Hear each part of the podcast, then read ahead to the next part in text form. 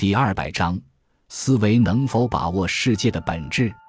不信任感觉，认为在感官所感知的现象世界背后有一个本来的世界，这实际上是以往多数哲学家的立场。区别在于，有的哲学家断言我们永远无法认识这个本来世界，有的哲学家却相信我们可以依靠理性思维的能力破除感觉的蒙蔽，透过现象看本质。把握这个本来世界的面目，可是最近一百多年来，这种长期占统治地位的立场发生了根本的动摇。理性思维真的能够把握世界的本来面目吗？为了解答这个问题，我们首先要弄清什么是理性思维。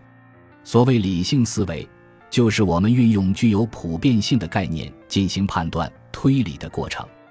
让我们举最简单的加法的例子来说明这个过程。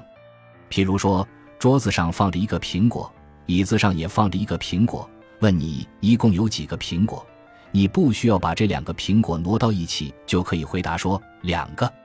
事实上，当你做出这个回答时，你已经飞快地进行了一个运算：一加一等于二。这就已经是一种理性思维了。仔细分析起来。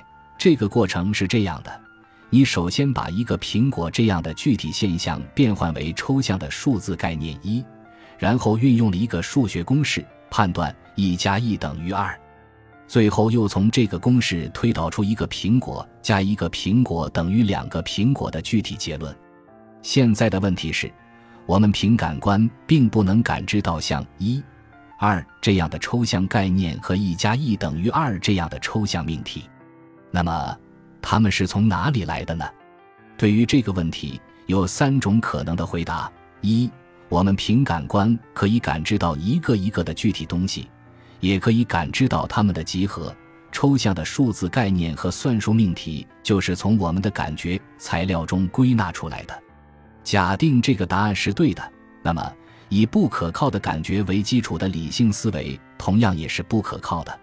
并不比感觉更接近那个本来世界，可是这第一种回答本身还有着极大的漏洞。我们的感官只能感知个别的具体的现象，从中怎么能得到抽象概念呢？感官所感知的现象总是有限的，从中又怎么能得到适用于一切现象的普遍真理呢？譬如说，我们只能看到一个苹果、一个茶杯、一个人等等。永远看不到抽象的一思维，凭什么把它们抽象为一？我们只能看到一个苹果和一个苹果的集合等等。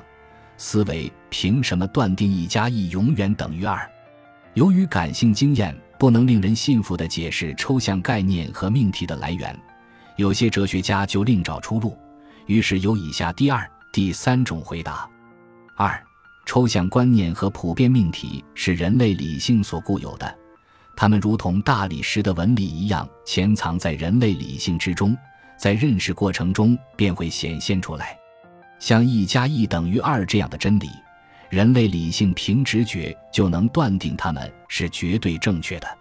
正是凭借这些先天形式，理性才能够对感觉材料进行加工整理，使之条理化。这个答案仅是一种永远无法证实的假说，我们姑且假定它是对的。那也只能得出这个结论：思维形式仅仅属于人类理性所有，与那个本来世界毫不相干。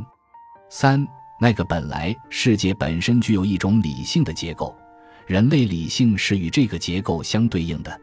可是这一点正是需要证明的，而主张这个观点的哲学家们没有向我们提供任何有说服力的证据。总之，无论在上述哪种情况下。凡我们不信任感觉的理由，对于思维也都成立。所以，看来我们只好承认，只要我们进行认识，不论是运用感觉还是运用思维，所把握的都是现象，它们至多只有层次深浅的不同。世界一旦进入我们的认识之中，就必定被我们的感觉所折射，被我们的思维所整理，因而就必定不再是所谓本来世界，而成为现象世界了。感谢您的收听，本集已经播讲完毕。喜欢请订阅专辑，关注主播主页，更多精彩内容等着你。